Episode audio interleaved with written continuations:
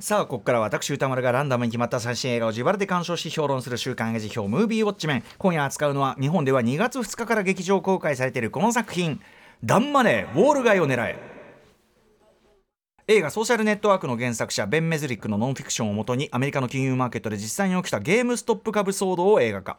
倒産間近とささやかれるゲームソフト販売店ゲームストップ社の株に全財産をつぎ込むキース・ギルはこの株が過小評価されていると動画配信で訴えていた。彼の主張に共感した個人投資家たちがゲームストップ社の株を買い始めると株価は跳ね上がりキースは一躍時の人となるのだが主演は「ゼア・ウィル・ビー・ブラッド」とかまあまあいろいろね、えー、あります。あそれこそあの、えーと、セス・ローゲンとも共演してるねフェイブルマンとかもありますけどね、えー、ポール・ダノその他セス・ローゲンアメリカフェラフェラーラフェレーラさん、えー、シャーリンシャイリン・ウッドリーさんアンソニー・ラモスさんセバスチャン・スタンさんなどが出演しています。監督を務めたのはアイ,トーニャ 史上最大のスキャンダルなどのクレイグ・ギレスピーさんです、えー、というところでこの作品も見たよというリスナーの方からのメールをたくさんいただいております。ありがとうございます。生ネモルガメメール量はねちょっとね比較的少なめなんですが、まあ、公開規模があのシネコンの時がかかってますけどそんなに大きくないとかもあるのかな。あとまあちょっとこうアメリカのねその金融話みたいでちょっとこうハードルの高さみたいな感じてる人もいるかもしれない、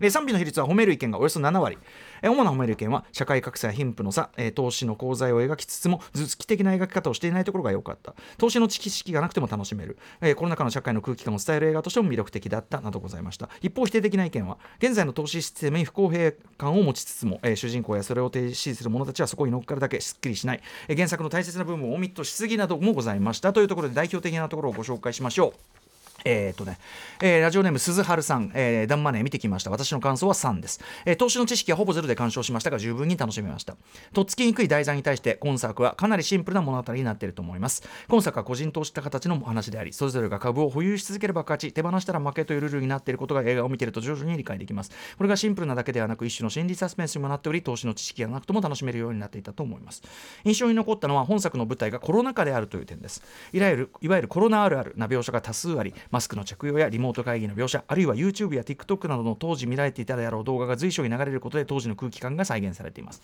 人物描写においても投資家たちは明るく開けた空間にいるのに対し主人公のキース・ギルをはじめとした一般人は地下室や部屋の中など暗く閉じた空間にいるといった対比がされておりコロナ禍における格差や閉塞感がリアルに描写されていました。あの下出る社のあれとかねいやさすがっす下出る社あの会社ごと会社ごと映っちゃってこうやっていやもう会社までノックダウンはごめんだからねうっしっしなんつってね。あそことかもねありましたもんね。えー、もう一つ特徴的な描写に登場人物の総資産額が字幕で表示される演出があります。数学で、えー、数字で明確に格差を表現しつつ数億ドルを保有する投資家からマイナスの学生まで描くことで資産の有無にかかわらず全ての人に関係しうる物語なのだということが示唆されています。身近な存在として登場人物を描写されることで彼らがどういった思いで株を買い続けたのかが伝わってきましたし投資の持つ根本的な理不尽さも理解できました。だからこそ、えー、クライマックスの公聴会で主人公のキース・ギルが話す投資というシステムの問題点は本当に的を置いていると感じました。そしてそれすら乗り越えてこの株が好きだという純粋な言葉には胸が熱くなりました。投資の持つ魅力と問題点の両面を描きつつコロナ禍当時の空気感や社会の格差を見事に表現しておりまっとうなエンターテインメントとしても楽しめる作品でした。面白かったですという鈴原さん。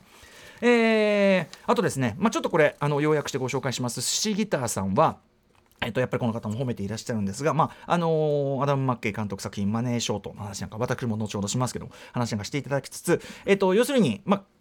え敵役とあの敵役と言っていいセスローゲン演じるゲームの描き方が、えっと、いくらでも悪いやつとして描けるところをそうではなくしているというこのバランス感というのを書いていただいてこれも私あの後ほど表で触れようと思っているところなんでちょっと要約というかねあの抜抜粋して紹介でしてもすいませんね。寿司ギターさんありがとうございます。一方ダメだったという方もご紹介しましょう。ラジオの健康場さん、えー、なんだかとってもすっきりしない作品でした。最終的に大富豪はビリオネアから、えー、陥落したそうですが1000億円以上の資産が仮に100億円になろうととんでもない金持ちであることは変わらずこの映画の中で脅迫とさせるされるものには期待されるようなダメージを与えることはできませんし残った資金で庶民をはるかに上回る安定収入を得ることもできるでしょう。まああのまあこれはおっしゃる通りであの別にそんなねあの根本的に路頭に迷うとかそういうことじゃないんですよね中でいうね。いわゆる悪役もね、はい。えー、それに対抗する側も目的はシステムの破壊ではなくお金を手に入れることです。主人公は弟に高級スポーツカーをプレゼントし売り抜けた若者は庶民が40年間労働して積み立てる貯金よりも多くのお金を手にしています。彼らもそれが完全な決着とは思っていませんが達成感を得てしまっています。いいシステムだとは思わないけどせっかくだから乗っからないと損だよねという、えー、普段私が転売やふるさと納税に感じているような嫌悪感をそこから感じ取ってしまいました。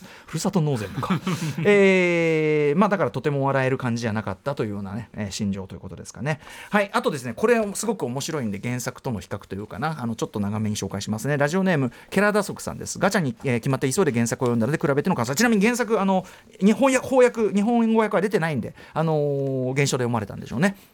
えー、と比べての感想ですと、その点で言うといいなですと。原作、原作と比べてね、原作ではこの、えー、ダビデがゴリアテを打ち倒したような、要するに巨人がね、あのちっちゃいもの存在が巨人を打ち倒すような、えー、レアな事件の原因として、リーマンショック時の大企業救済に対する庶民の遺恨、これまさに、あのマネーショートの話なんですよ。だからマネーショート後日談ではあるんです、間違いなく。えー、おしゃれな無料投資アプリ、えー、ロビンフードの登場による若者を中心とした個人客の株式市場への参入などのほかに、大前提となる定流として、エヴァにドハマりして伊藤、これ原作ですよ。エヴァにドハマりして伊藤かな子さんを目下ヘビロテ中の男子大学生トランプ支持のシングルマザー看護師の歩くあるあるウォーキングクリシェ、えー、人生歩くあるある人生本当だったら立派な結婚式をして景色のいいところに住んでるはずだった妊婦という縁もゆかりのない、えー、3人それぞれのこんなはずじゃなかったパンデミック生活を通してコロナ禍の鬱屈を上げていますが、えー、やはり最大の最大の原動力は主人公キースのゲーム愛。えー、ビデオゲームで育った世代としてキースはゲームストップをめちゃくちゃ愛していると。ファッキンラブドゲームストップなのだと、えー、このダウンロード時代に店舗型の運営など時代遅れとしてヘッジファンドの標的にされたわけだがキースはゲームストップはまだ終わってない。まだやれるはずと対抗して株を買い続けると。で、えーと、このベン・メズリックさんの作者自身がパックマンやドンキーコングで育ち、まあ、ゲームストップにすごく思い入れがあるというようなことを書いていただいて。そのため、えーとまああの金融にか映画において映画版においてその金融に関するその説明みたいなものが足りているのかどうかというのはちょっと置いといても、えー、ということで限定ですケラダクソクさん、えー、最低でもえー、単に株の株価の上げ下げやヘッジファンドをやっつけるだけではなくコロナ禍のある種得意な精神状,、えー、精神状態下で人々がクレイジーな投資自慢が集まる掲示板に、えーね、寝食を忘れるぐらい、えー、はまっていき、えー、分断された生活の中で大きなうねりの一部になっていることを感じるが最後にはそれぞれのそれぞれが元の生活にそれぞれの着地をしていく様そして何よりキースのゲーム愛をしっかり描かなければ原作を表現したことにはならないのではないだろうかと、えー、さらにこの作者メン・メズリックさんはあまり物に善悪をつけない描き方をするのでその点でもいいなでした、えー、あと劇中に出てきた音楽をその劇使って映画で使っていないのはどうなんだみたいなことも書いていただいております。なかなかねああなるほどなということになる。まあそのあのー、ねゲームゲームストックっていうのがその彼らにとってどういう意味を持つかみたいなところにスポットを当てるっていうやり方も当然あるでしょうねもちろんね、まあ、でもそうするとすごくこうあギークたちの話なのねみたいな感じが強まってちょっとこうなんていうか狭まるっていうのかな刺そうとしてるところが狭まる感もある。そういう計算も作り手はしてないわけはないというふうには思ったりしますけどね。はい。まああの貴重な意見でございました寺田さんどうもありがとうございます、えー、ということで熊崎君も、はい。ダムマネー見てまいった。ということで、い、かがだったでしょうか？なんか作りが非常にシンプルで面白かったなというところは個人的に、確かに私もこの鈴春さんおっしゃるようにこう投資とか金融だから結構難しい話なのかなっていうこう構えて入って見ていくと、まあ、確かに投資の用語出てくるんですけどただこう構図というか、まあ、相関図自体は極めてシンプル、そうですね。ですし、うん、あと本当にこう数年前の話でこんなことあったんだなっていう、うんね、よくできた話だなとかっていう現実的な、ね、ちゃんとニュース見てる人だったら知ってたんだろうけど。なんか、うん、ゲームストップ株騒動って僕名前は当然聞いたことあったんですけど、そのなんかあこうこんな、映画にできてよくできた話だなみたいなところも、本当に思いましたし。すごいもうそれこそ映画みたいな話っていうかね、そうだから フィクションと言われてもまあそうそうだよねっていう、うん、本当本当なんですかっていうような話だし、うん。うん、最後に本当ですそうなんですよ、ね、まあ結構深刻な話っちゃ深刻な話なんですけど、えー、まあ映画全体のテンポもいいし、うん、こうなんかちょっとこう明るいような音楽とかもこうどんどん流れてきて、えー、ヒップホップですね。そうなんか見やすくて、下ネタが強めのヒップホップ。はい、ワップとか。はい、なんかまあそういうところ含めて非常にこうなんか難しいテーマでありながら結構気楽に見て意外と普通に分かるっていうところで面白かったなっていうのは本当に思いました。はい、はいということで熊崎君もありがとうございました。えー、私もダムマネーウォール街を狙ええー、東方シネマズ日比谷で2回見てまいりました。今日の方に行ってみたいと思います。あのちなみにえっ、ー、と東方シネマズ日比谷はあのあんまり大きいあのスクリーンズのねとこじゃなかったですけどもあのでも割と埋まってる感じ僕はしましたけどね。うんえー、ということで2021年に起こったゲームストップ株騒動を最速で、劇映画化した作品ということですよね。えー、もちろん僕のようにですねろくに金融に関する知識などなくとも分かるように、まあ、いつも言ってますけどあの言うてもアメリカの娯楽映画なんであのそんなのなくても、まあ、あの何もない人でも分かるように作ってあるっていうね、えー、なんとなくでも構造がざっくり理解できるように作ってありますし、えー、特に本作はですね、ままあ、それこそですね、まあ、先ほども名前が出てました、えー、例えば2007年から2008年にクライマックスを迎える世界金融危機、えーまあ、後にそのだからサブプライムローン危機からサブリーマンショックへとつながっていく世界金融危機を描いた、えー、マネーショート。投稿などでは2016年3月14日に取り上げてこれ実は公式書き起こし一番古いこの時から始めてるんですね。最一番古い書き起こし、えー、今でも読めるんでぜひ読んでみていただきたいんですがとにかくその、えー、マネーショートとかと比べると今回のダムマネーは、えーとそもそも作品のですね構図が分かりやすい。先ほどあの熊崎君も言った通りですね。マネーショートはもう危機開会まあその危機開会であるということに意味がある作品だったんですけど今回はある意味構図が分かりやすいのでまあそんなに構えなくて見ても大丈夫だと思います。えー、まあ一応ざっくりね先ほどのねメールにもちょっとありましたけど一応もう改めてどんないきさつかというね説明しておきます、ね、ゲームストップ株騒動。まさにそのマネーショートの元のタイトルザ・ビッグショートっていうのが元のタイトルですね。あちなみにそのマネーショートのクリスチャン・ベールが出てくる場面がウルフ・オブ・ウォール・ストリートのマシュー・マコノヒーが出てくる場面と並んで、えーと、要はゲームストップ騒動が盛り上がってる時にネットミームとして広がった映像として今回の映画にもちょろっと出てきたりしますけどね、えーまあ、とにかくその、まあえーと、マネーショートっていうのは日本タイトルで元のタイトルザ・ビッグショートのこのショートこれつまり空売り売りなんですね空売りショートですね。えー、細かいこともはしょります。もうちょっととにかくあのさっきも箕輪田君相手にその空売りの構造の説明してたけど、まあ、してしながらもまあでもちょっとなんかピンとこないよねなんて話してたんだけど要はまああのもうこれだけでいいです株が値を下げるほど儲かるシステムがあるんですそのある株が。そういうやり方あの金融技術があるわけです。で、えー、マネーショートでは主人公たち側が金融市場の崩壊を見越して空売りをする。つまりまあちょっと言っちゃえば火事場泥棒みたいな話で劇中でもそれはねマネーショートの中でも言われてましたけど全然後味がいい話じゃ全くないんですよね。だから後味がもやるって意味ではマネーショートの方なんだけどむしろ。はい。えー、しかもねその元になったデタラメなその仕組みの責任者たちは罪に問われるどころかっていうまあ苦い苦い結末だったわけですけどその意味で本作ダムマネーはそのあのマネーショートで描かれた世界のその後の世界を生きる人々。それこそ主人公のキスギルも、えーと、金融危機後にちょうど大学を出たので職がなくてっていう人として描かれてましたよね。というふうに言ってましたね本人もね、はい、なのでマネーショートと続けてみるといいかもしれない。そうするとその人々が、まあ、特に日本にいるとそのねちょひょっとしたら伝わりづらい人もいるかもしれない。その温度感。何に起こってんのか。ふざけんなよってなってる感じ。その金融業界に、えー、それがより切実に感じられるかもしれないんでマネーショートと2本立てもお勧めしたいあたり。でまあその空売りをですねその傾いた企業にとかね、まあ、これから先ねえなって見込まれた企業に仕掛けて大儲け。でその会社は潰れてでまた次へみたいなことを繰り返していくという、えー、それで儲けていくと自分たちは儲けるというヘッジファンドたちというのがいてですね、えー、で時はまさにコロナ禍、ね。えー、デジタルダウンロードの時代にも入り特にアメリカではもうすっかり移行していることもあって、えー、例えばその、えーまあ、新興要するにあ新品も売るけど中古も売るというゲーム、えー、小売店舗チェーンゲームストップ、まあ、当然日本にはないんで我々はちょっとピンとこない。日本で言えばまあゲオみたいなことって思うけどなんか先ほどのメールなんか読んであと原作なんか読んでも確かにもっと古いっていうかあの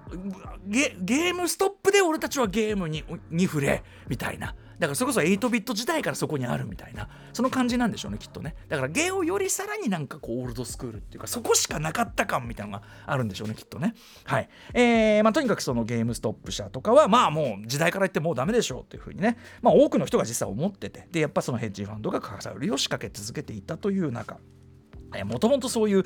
ール街の連中のやり口と、えー、もはや構造的に埋めようもないぐらい広がってしまった圧倒的格差ってのに怒りをため込んでいた、えー、市政の個人投資家小口の小さいね、テル引くばっかりしている、えー、個人投資家たち、えー、ちなみに彼らをその今回の、まあ、タイトルになってるそのダンマネー映画のオープニングでダンマネーって出て下にあの英語ですけどねあの説明が出ますねタイトルが出るとこであのダンマネーそのオール街の連中が個人投資家を指してバカにする言葉ダンマネー。バカな投資。っていうふうにねあざけっていたわけです彼らはね。そのあざけられていたその個人投資家たちが、えー、ちょうどコロナ禍で、えーまあ、さっきのメールにもあった通り、まあ、株株でもやってやってその立たれたりとか減ったりした収入をちょっとなんとかすっかみたいなねまあやることないしみたいな感じでした人も多かったタイミングだったもあって。あとは、えーまあ、SNS っていうかあのあれですねレディットっていうんだからその掲示板なんだかな。だから日本では2ちゃんがやっぱ近いんですかね2ちゃんみたいな、えー、あのちょっとあの荒れたりもする感じ。あとその乱暴なとこもあったりするのも含めてまあ2ちゃんなのかなっていう気もするんだけどちょっと僕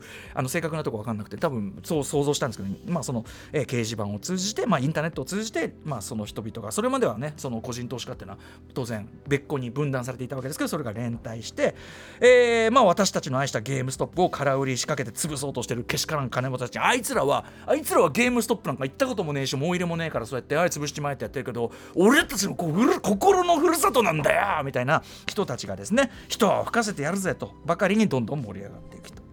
で、えー、さっき言った空売りというそのシステム、まあ、肝心の銘柄がもうさっき言ったように下がれば儲かるけどただもうその下がるって下がったってそのね下は0円なんだから、えー、下が下がるれば儲かるって言うんだけど仮にその一気に爆発的に値が上がる。いわゆるその劇中でも出てくるショートスクイーズ踏み上げって日本語では言うような現象が起こったりすると、まあ、上は再現ないですから。えー、原理的には際限なく損をし続けるというリスクもある。それが空売りなわけですね、えー、つまりまあどうせこんな会社ダメだろうというふうに、えー、ヘッドファンドがヘ,、えー、ヘッジファンドが、えー、空売りを仕掛けたゲームストップの株を多くの人がいや自分はこの会社支持すると買い足していき株価が上がっていく、えー、でヘッジファンドは本当にやばくなる。潰れるのはこっちかもしれないってことになっていくみたいなそういう話。でまさしくそれが現実になったのが2021年1月、えー、ショートスクイーズと言われる現象が起こる。ガーッと値段が上がる、えー、そしてそのムーブメントのある意味象徴的な権威者として、まあ、祭り上げられ注目されることになったのが、えー、本作の主人公キース・ギルさんという方ですねところが途中でなぜかここ値段ねもう青天井で上がっててうおーってなってるとなぜかそうした個人投資家たちが先ほどメールにもあった通りみんな利用してっていうかそれはそのアプリがあったからみんな、えー、株投資とかそのカジュアルにやっていたまあ言っちゃえばゲームストップムーブメントの舞台となっていたロビンフッドという、えー、株取引アプリが突然売ることしかできなくなった。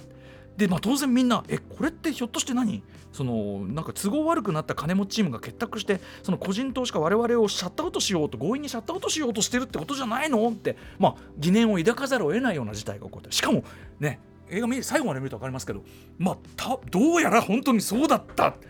てこと？これひでえなみたいな。陰謀論じゃなかったってことなんですよね。みたいな。ことが分かったりする。えー、ということですよね。はい、でまあそそれにまあそんな騒動が起こってるということで最終的には、えー、しまいにはアメリカ議会で公聴会が開かれることになるというね。でギルはギルでそのゲームストップ株購入をその違法に煽ったのではというようなことを嫌疑というかな疑惑をかけられてそこに出席することになりさあ勝つのは大金持ちか普通の人々かまあそういう話でね。あの構図としては本当にもうさっきから言ってるのは非常に分かりやすいわけですね。でえー、というか少なくとも今回の映画化はそこを分かりやすくこのこの事態をもうさっきのそのだからどの部分をクローズアップするかですけどこの映画そのものはやっぱり構図として金持ち VS 普通の人々というふうに、まあ、そこは分かりやすく提示しようとしている。えー、ちなみにインタビューなどによれば監督のグレグ・ギレスピーさんはたまたまやっぱ当時大学生の息子さんがやっぱコロナ禍で普段だったら大学院だけどコロナ禍で自宅にいてでスマホをずっと見てストあのゲームストップ株を本当に買ってたぜで。なので本当にさっき言ったようなえなんかアプリなんかおかしいんですけどみたいな騒ぎも全部もうリアルタイムで体感してるっていう。ことらしいんですよね、はい。まあ、たまたまそれは。えー、でちなみにですね先ほど言ったように一応原作となるノンフィクション元のタイトルはなんと「ザ・アンチ・ソーシャル・ネットワーク」えー、まあ、今は映画の他に合わせて、えーと、ダムマネーっていうふうになってますけどタイトルついて僕も一応あの原書 Kindle で買ってあの先ほどの方ほどあのきちんと読み込めてはいないかもしれませんが一応買ってねあのざっくりは読んだんですけど、えー、書いたのはベン・メズリックさん。あのデビッド・フィンチャーのソーシャルネットワーク僕のこの映画辞表では2011年1月23日にあったあの原作ノンフィクション、ね、の方ですねベン・メズリックさん。ちなみにちょっと話はそれますがこのインターネットデータムービーデータベースのねその読んでてそしたらえってなったんですけどこのダウンマネー制作総指揮がまあずらずらずらとこう名前が並んでる中で、えっと、キャメロン・ウィンクルボスさんという方とタイラー・ウィンクルボスさんという2人クレジットがあるんですけどもこの2人ってなんと皆さん覚えてます？ソーシャルネットワーク。ソーシャルネットワークの中でアーミーハマーが1人2役を演じてた。あのあの双子なんですよ。あの双子なんですよ。はい。えー、なんかこの人たちその後映画制作にちょいちょい関わっててですね、えー、あの例えば「あモストビューティフルシング」っていう、まあ、劇映画もかかってるんだけど「Most Beautiful Thing」っていう2020年のドキュメンタリーはあのソーシャルネットワークなんかでも出てきた。彼らがすごく頑張ってやってた学生のボート競技の作品だったりするっていうね。ことやってて、えー、ということであ映画好きになったんだ。分かんないけど映画好きだったんだ。みたいな。なんかあの映画だとすんごいいけすかないやつらだったけどなんか悪い人じゃないのかな。みたいな。まあも少なくとも筋まあまあ筋金入りのお金持ちが作ってもいるこのダムマネーってことなんですけどもというね。はい、えー、まあでもこの作品あのー、先ほどのちょっと否定的メールというかな否定的意見ともちょっと通じることかもしれないけど別に資本主義そのものを否定してる結論じゃないんですよね。その登場人物たちも。むしろ本来アメリカの資本主義アメリカの市場っていうのはもっとフェアで夢ある場場所だったんじゃないのかっていうむしろ資本主義への夢を理想を持ってる人たちの話なんであのシステム全体をその本当に本当に革命的にひっくり返したそういう話ではないそもそもそういう理想の話ではないという部分はありますね。まあ、話戻しますけど、えー、そのベン・メズリックさんがこのゲームストップ株騒動についての本を、えーまあ、や企画している段階で、まあ、こんだけ面白い事態なんでさっき言ったように映画映画なのみたいな事態なんで、まあ、当然ベン・メズリックさん目をつけてその企画がもう動いてる段階でアメリカ映画ではよくあることですけどその段階でプロデューサーのアーロン・ライダーさんが映画化の権利をいち早く抑えてで、えー、オレンジ・イズ・ニューブラックなどに参加したレベッカ・アンジェロさんとローレン・シューカーさんというシューカー・ブラムさんという脚本チームにもうすでにもうだから多分本出来上がる前から本書こっちの脚本も書かせ始めてるわけですね。でもちろん本もベースにしながら独自取材もしてというような。なのであの焦点を当ててるポイントが違うのはやっぱそういう作りの理由もあると思う。同時進行でやってるからともあると思うんです。うん。えー、でまあその最終的にはその先ほど言ったクレイグ・ギレスピーさんに監督の白羽の矢が立ったということなんですけど。はい出ましたグレイグ・ギレスピーさんね、えーまあ、当初はというかね、えー、と2007年心にしみる一作でした。ラストその彼女で注目された方ですけども、え、その後すっかり実力ものが得意ジャンルというね監督になりましたね。特にやっぱり当コーナーでは2018年5月11日に取り上げました「アイトーニャ」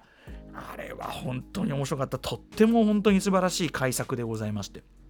えー、あとまあ偶然にも先週「哀れなる者たち」表でも言及したクルエラの監督もね、えー、務めていらっしゃるというね。そうそうそう。後から気づいたんですよ。あクルエラもそういえばそうだみたいなね。ちょっとクルエラだけねちょっとなんか実力ものとかそういうラインからちょっと外れますけどね。はい。えー、まあでも本作「ダンマネー」まあその「ダンマネー」とのつら今回の連なりで言うならばですね、えー、2022年のテレビドラマシリーズ。これも実話を元にした日本ではディズニープラスで見られる、えー、パムトミー。これの制作指揮、えー、と監督を務めている、えー、これがちょっと見落とせない仕事かなと思います、えー、この番組でもですねこのパムトミー最初はリスナーの方からおすすめのメールをいただいて、えー、で早速僕も見てでめちゃくちゃ感銘を受けてその週は結構パムトミーの話ばっかりオープニングでしてたぐらいだと思うんですけどね。はい。えー、まあパメラ・アンダーソンさん。ねベイウォッチのパメラ・アンダーソンさんのまあ要はあのセックスビデオが流出しちゃってと。でもそういうパメラ・アンダーソンそのそういうビデオが私的なビデオが流出しちゃってでなんか知んないけどその人たちの株が下がっちゃうみたいなそういうお騒がせセレブ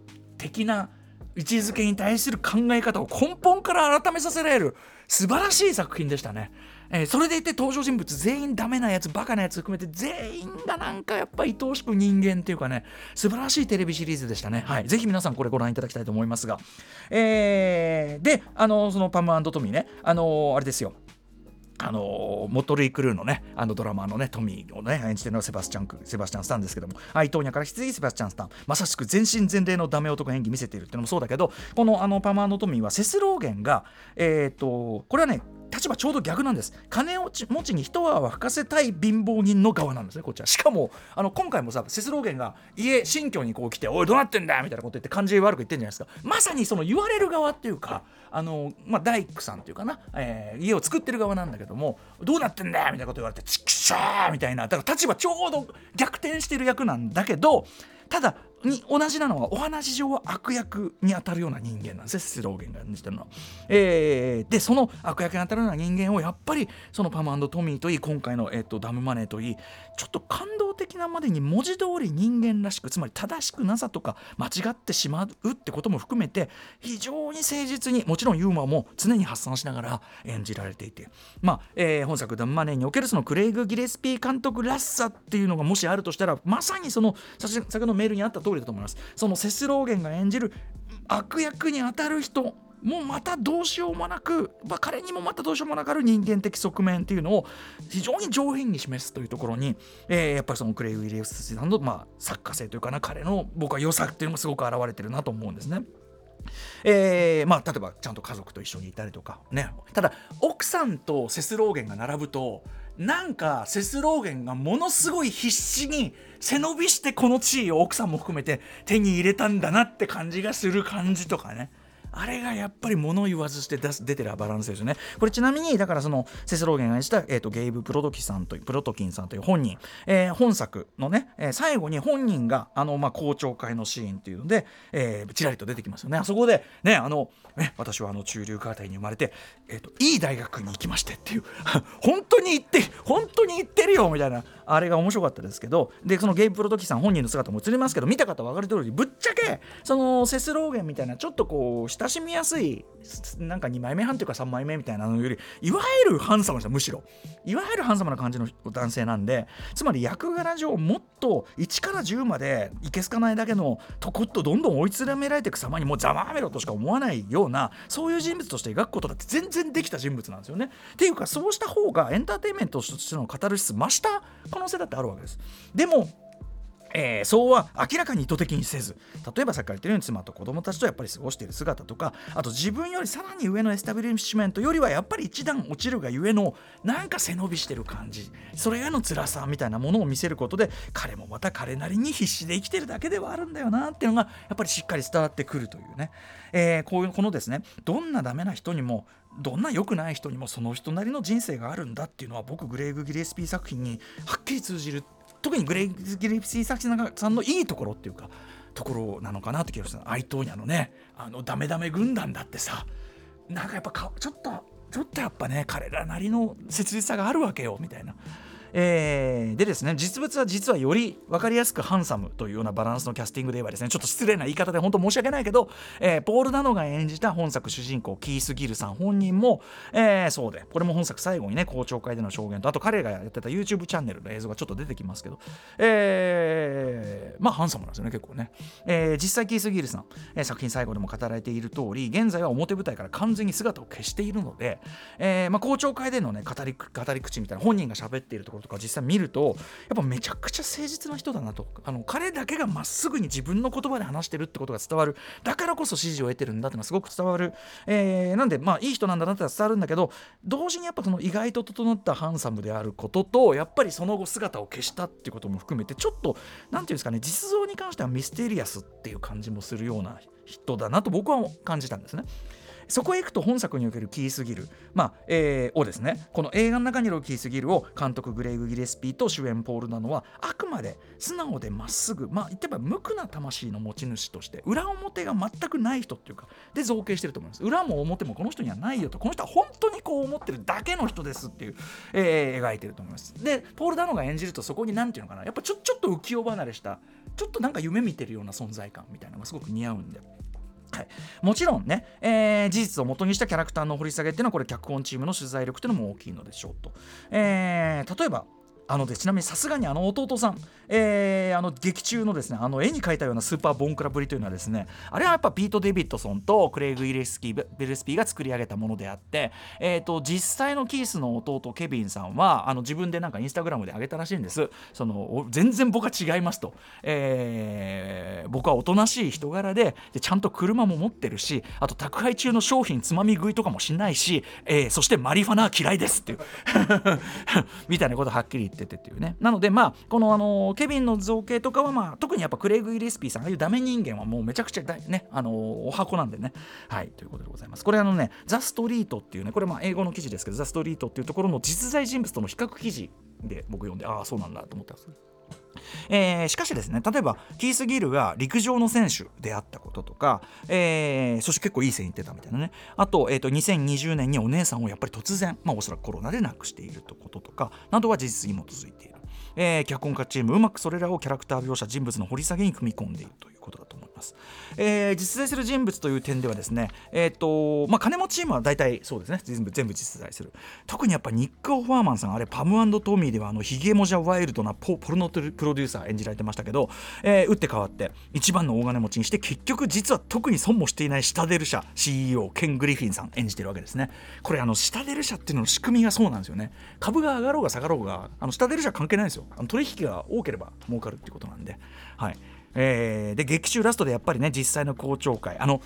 妙に上の方を見てる あの顔とか笑っちゃいますけどね妙に上の方を見てるあの感じリモート画面で出てきたケン・グリフィンさんこのご本人がですねこれインターネットブービーデータベースによれば本作この映画の制作をなんとか阻止しようといろいろ動いた。でその中には日光オファーマンさん本人に対するアプローチも含まれていたというねことみたいですけどね、えー、本作の日光オファーマンさん見てるとですねこれ全然関係ないけどあこの人カルロス・ゴーンもいけるなっていうふうに 思いましたね。カルロス・ゴーン劇映画化の際はぜひ日光・オファーマンさんやっていただきたいという感じですけどね。はい。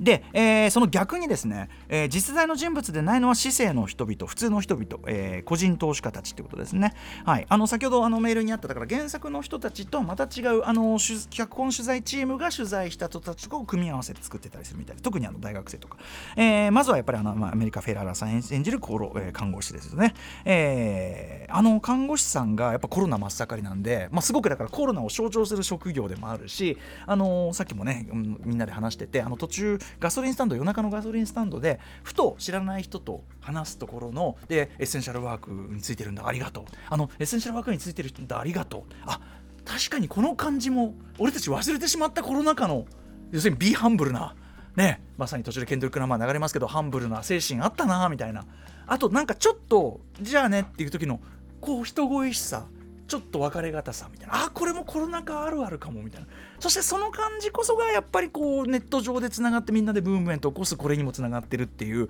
ちょっとこうやっぱりさっきのメールもありました。原作に考えてその感じすごくだからうまく停留させてると思うんですけどね、えー、そのねアメリカ・フェラーさん演じる看護師のところであるとか、えー、あとはですね。えっと、マイ、えっと、マイハラ、ハロ、えっと、ハロー、ヘロルドさんか。マイハラ・ヘロルドさんと、タリア・ライダーさん演じる、まあ、大学生の2人。これは脚本チームが取材した人を元にしているということらしいですしあとあれですね。アンソニー・ラモス演じるあのズバリゲームストップの店員っていうね。それによってその実際ゲームストップの店舗どういう雰囲気なのかっていうのを見せるっていうのはこれもまあ映画のフィクションならではのあれだし、えー、これをやること入れることによって実際ゲームストップという企業がそのヘッジファンドによって低く評価されるんだけどまあそれも理由まああるよなっていう一面を見せるわけですよね。なんか企業体質があんまり健全じゃないなっていう感じがする、えー、決してその無条件でゲームストップって会社がじゃあその本当にねその万々歳かって言うとそういうことでもないんですよっていう、まあ、そのだからフェアなバランスを保ってるわけです。これを入れることで、えー、有効に機能してると思うんですけども。びっくりしたのはここアンソニー・ラモスの、えー、非常にね店員アンソニー・ラモス演じる店員に非常にバッドバイブスで接する店長。マスクしてて最初は分かんなかったけど途中でマスクをしたなんとあのデイン・デハーンですよ。クロニクルのプレイスビヨンドザプレイス、えー、プレイスビヨンドザプレイスの、ん？プレイスビヨンドザパインズの、パインズの、えー、アメイジングスパイダーマン2の、あのデイン・デハン、えー、全部このコーナーで扱ってて、その度にもうデイン・デハンっつって、俺が大好きでデイン・デハン。しかもこんな役で、あの初めてそのマスクを下ろして初めて顔出してあデイン・デハンだって分かる瞬間がで言うことがよりによってこの瞬間だから俺ねデイン・デハン心底いい人だと思ってるねこんなこんな出方のこんな役。ね。えー、とにかくまあその彼ら市政の人々の視点というのは、えー、ゲームストップ株騒動そのムーブメントのある意味真の主役っていうか真の原動力となった人たちですね。あくまでその、えー、っとキース・ギルはその象徴であるわけで実際にこう市場を動かしたのはあのこの普通の人たちなわけですから、えーまあ、現実にもちろん存在する彼らというのを集約してこうね3つのその軸に置いてるわけですね。で、えー、面白いのはですね、まあ、彼らとかその主人公たちそれぞれというのは別の場所にいて別の人生を生きているそれぞれ関係ない人たちで各々の場面というのはパソコンやスマホを通じてかろうじてつながってるかっこつけでつながっているだけで基本全く関わることがないまま前編が進み終わるっていう作りなんですよね。群像劇いろいろありますけど群像劇としてこのそれぞれが最初から最後まで直接は全く関わらないもちろん合わないという作り実は結構珍しいんじゃないかと思います。かろうじてインターネットなどを通じて互いの存在をまあ何ていうか言ってみれば知ってる感じるぐらいえー、だからこそさっき言った通り例えばアプリが正常に機能しないだけで簡単に分断が生じてしまうというわけですけども、えー、言うまでもなくそれはコロナ禍の社会もっと言えばコロナ禍以降の社会そのものの反映でもあるだろうし、えー、またその中でですね分断一旦分断される中で人々は人の意見も聞くこともできないまま信念を取るのか実利を取るのか途中でまあその主人公を含めて厳しい選択を迫られるわけですね。もちろんそれぞれに生活も人生もある。なので後者実利を取るということも全然仕方ないしむしろそれが普通です。それが当然です。ただしみんながみんなそうすると結局現行の世の中の仕組みは何も変わらない。ということになってしまう。先ほどのメールにあった不満というのはまさにそこそれそこだと思うんですけども。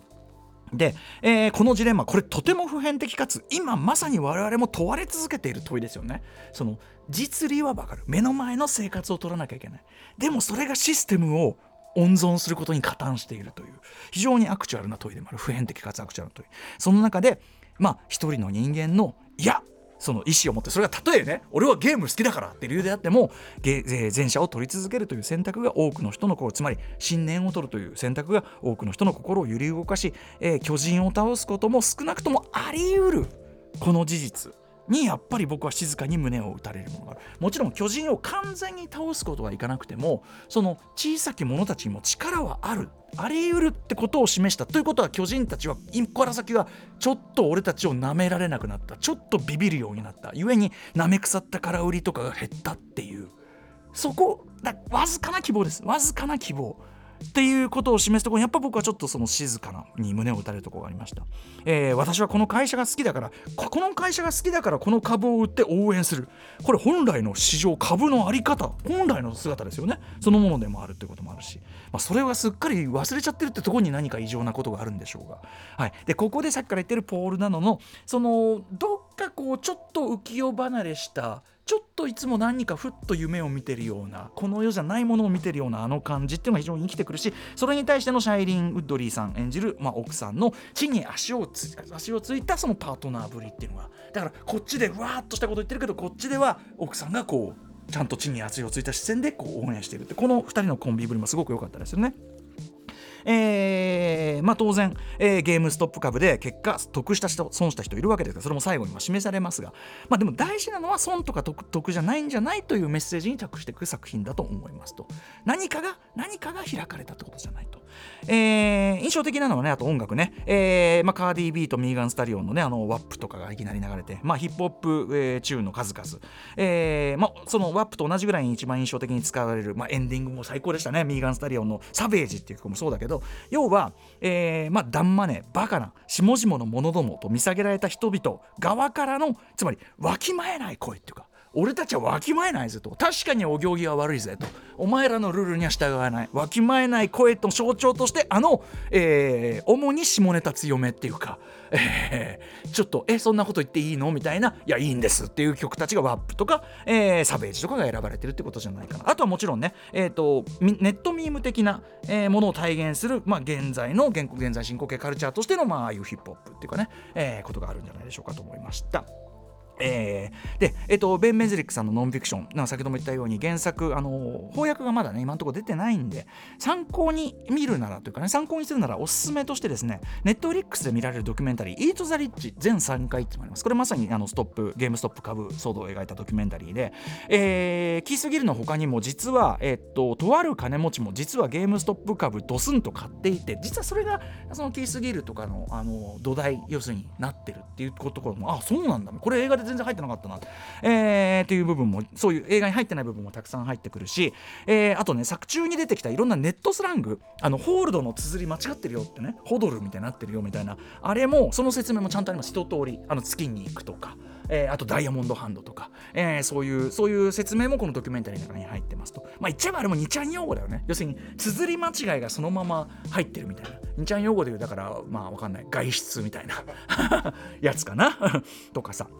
あとこれね公聴会の場面に関してこれドキュメンタリーだとあのね政治家たちがネットのこと知らなさすぎてやばいみたいな。あのキース・ギルにあなたはそのプラットフォームを使って何人に向けて話をしたんですか？いやその、うんと、何人に向けてっていうか掲示板っすねみたいな。